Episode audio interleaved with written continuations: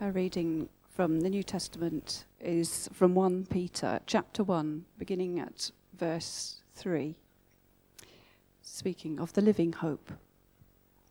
Praise be to the God and Father of our Lord Jesus Christ. In his great mercy, he has given us due birth into a living hope through the resurrection of Jesus Christ from the dead and into an inheritance that can never perish, spoil, or fade, kept in heaven for you, who through the faith are shielded by God's power until the coming of the salvation that is ready to be revealed in the last time. In this you greatly rejoice, though now for a little while you may have had to suffer grief in all kinds of trials. These have come so that your faith, of greater worth than gold, which perishes even though refined by fire, may be proved genuine and may result in praise, glory, and honor when Jesus Christ is revealed. Though you have not seen him, you love him. And even though you do not see him now, you believe in him and are filled with an inexpressible and glorious joy, for you are receiving the goal of your faith the salvation of your souls. Great. Thank you, Margaret, very much indeed. Some of you may have seen and read the short article by Kate Hill in the December issue of Christianity magazine, which was about resisting the pressure from society to have a perfect Christmas, involving endless treats, a lavish meal, or meals, and a pile of presents, which apparently costs the average family over £800. Not hugely surprised by that estimate. But then the final sentence of the article makes the key point. And she writes, I quote, The perfect Christmas has already happened. And I, for one, will be trying my best to focus on the ultimate gift that Isaiah 9 6 tells me I already have. For to us a child is born, to us a son is given, and the government will be on his shoulders, and his name will be called Wonderful Counselor, Mighty God, Everlasting Father, Prince of Peace. So, in other words, instead of striving to create the perfect Christmas, we too need to celebrate the perfect Christmas that has already happened.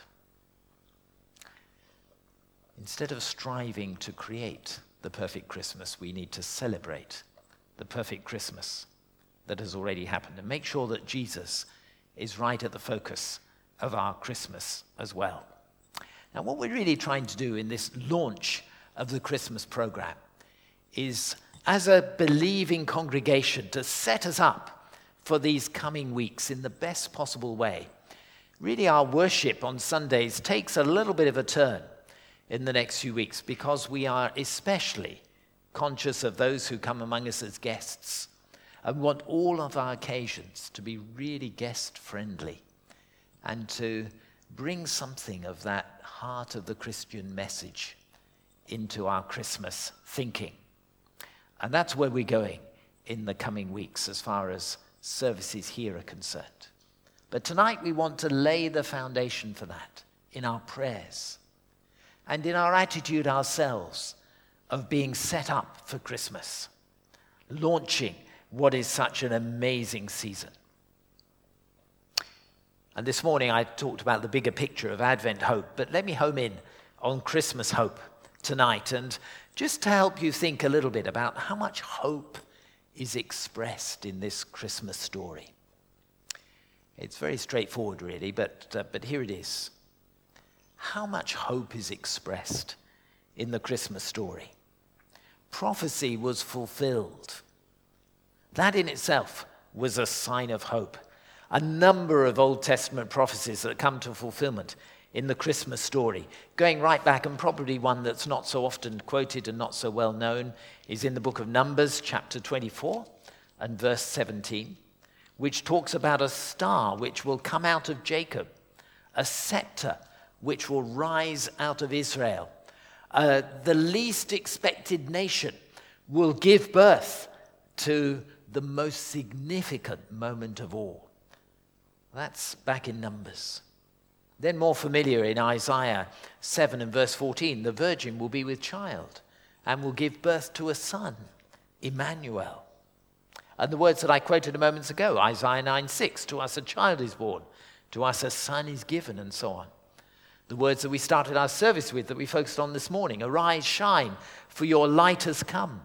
The words in Hosea chapter 11 and verse 1 Out of Egypt I called my son, and that's quoted in Matthew 2, where Joseph took Jesus to Egypt to escape from Herod. And of course in Micah chapter 5, You, Bethlehem, least among the towns of Judah, out of you will come the one who will be the rescuer of my people. Micah. So, all these words from the Old Testament were wonderfully fulfilled in the coming of Jesus. Hope from the Old Testament that was emerging was expressed when prophecy was fulfilled. I think hope was also expressed in the Christmas story because some very ordinary people were part of it. Zachariah and Elizabeth come into the story, an elderly priest and a barren wife. And they suddenly take central stage in the story that gives birth to John the Baptist, who, of course, was the one who prepared the way for the Lord. Mary and Joseph themselves, young, poor village dwellers. And yet, the greatest miracle of all is acted out in Mary's womb. The shepherds in Bethlehem considered to be the most ordinary of people, were nevertheless the first to receive good news. So, ordinary people in the Christmas story had key roles. And again, hope was expressed in that moment. Hope was expressed because prophecy was fulfilled. Hope was expressed because ordinary people came to the front line with such amazing roles. And hope was expressed very much in what the angels announced as good news.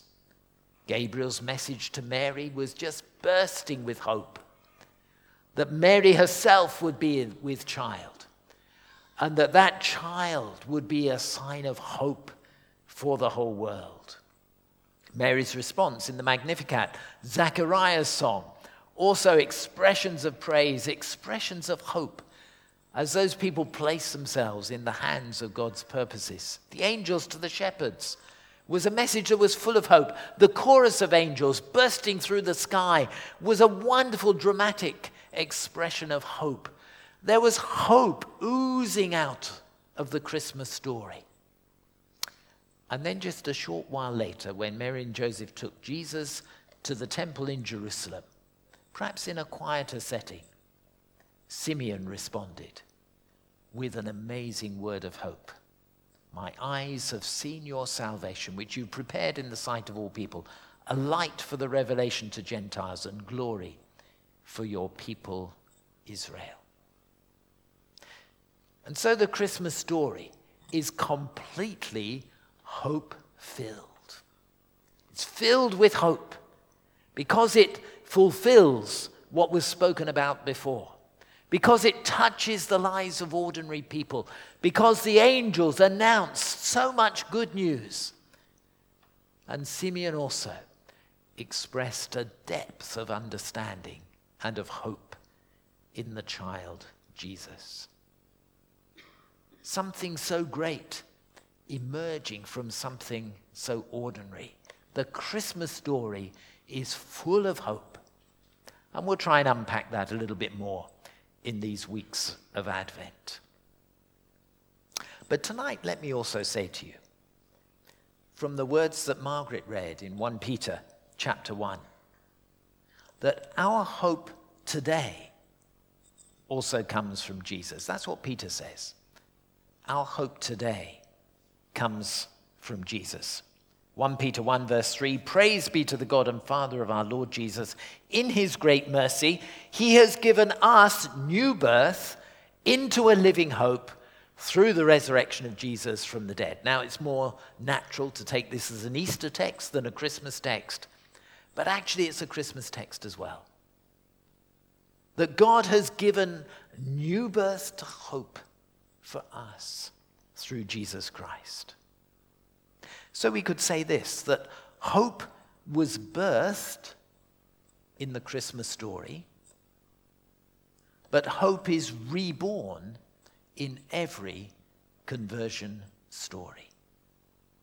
Hope was birthed in the Christmas story. That story of the birth of a baby was full of hope, absolutely full of hope. But that same hope is reborn every time someone discovers Jesus today. That hope is rebirthed in every conversion story. So that we say, Praise be to the God and Father of our Lord Jesus Christ. In his great mercy, he has given us new birth into a living hope through the resurrection of Jesus from the dead. And the hope that we're given as we trust in Jesus is absolutely incredible. It comes from God's mercy, not from our achievement. In his great mercy, he's given us birth to a living hope. It leads us to an inheritance that neither can perish, spoil, or fade. It's a hope that's going to last forever. It protects us here and now with the Holy Spirit. Because you who through faith are shielded by God's power, that is, that God's power surrounds you and protects you like a shield until that final day when hope reaches its completion. Hope which also strengthens us through the trials that we inevitably face. face. These words in 1 Peter chapter 1 are realistic about the hardship of life. But those trying times are times through which God is present to strengthen us.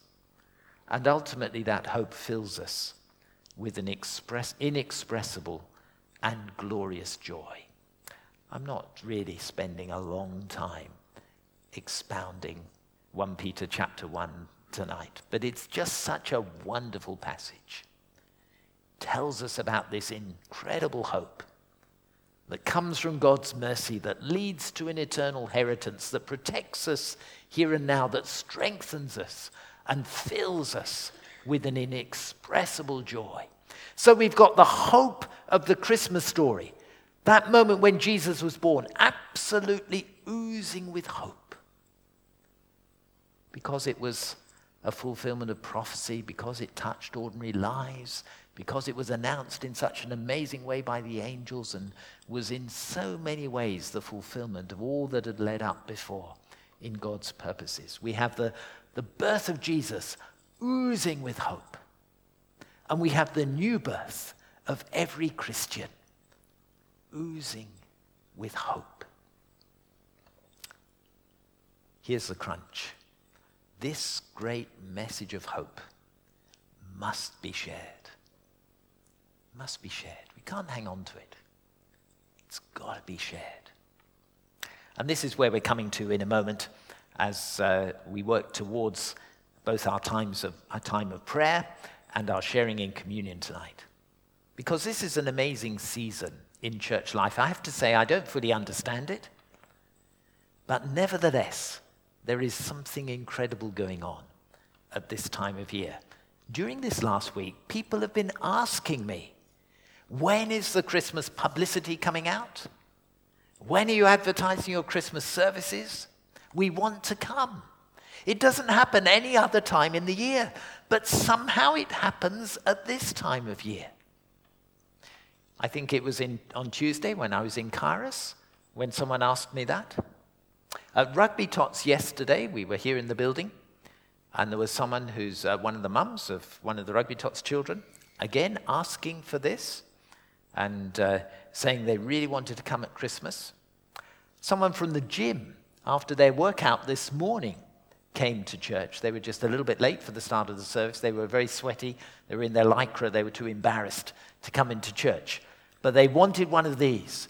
And they wanted to know about Christmas. So people are asking all the time. It's incredible. Why does everyone want to come? I don't really know. But they do. And that's fantastic. Why do people want to sing carols at Christmas that tell this story and that speak about the life and the light of Jesus in our hearts? I don't know. But they do. There is something about this season. And so we need to get beyond the tinsel, the carols, the nativity scene. And we need to see people converted at Christmas. So that that oozing of hope in the Christmas story sees also a birth of hope in other people's lives at Christmas. And this is the odd thing because so many people want to come to church at Christmas. But it doesn't seem to be a time when huge numbers of people come to faith. We've got to break through that. And this season has got to be a time not just for the sentimentality of the story, but the power of the gospel and the hope which Jesus brings. So that's what we're going to really pray about tonight and trust God for in these next few weeks.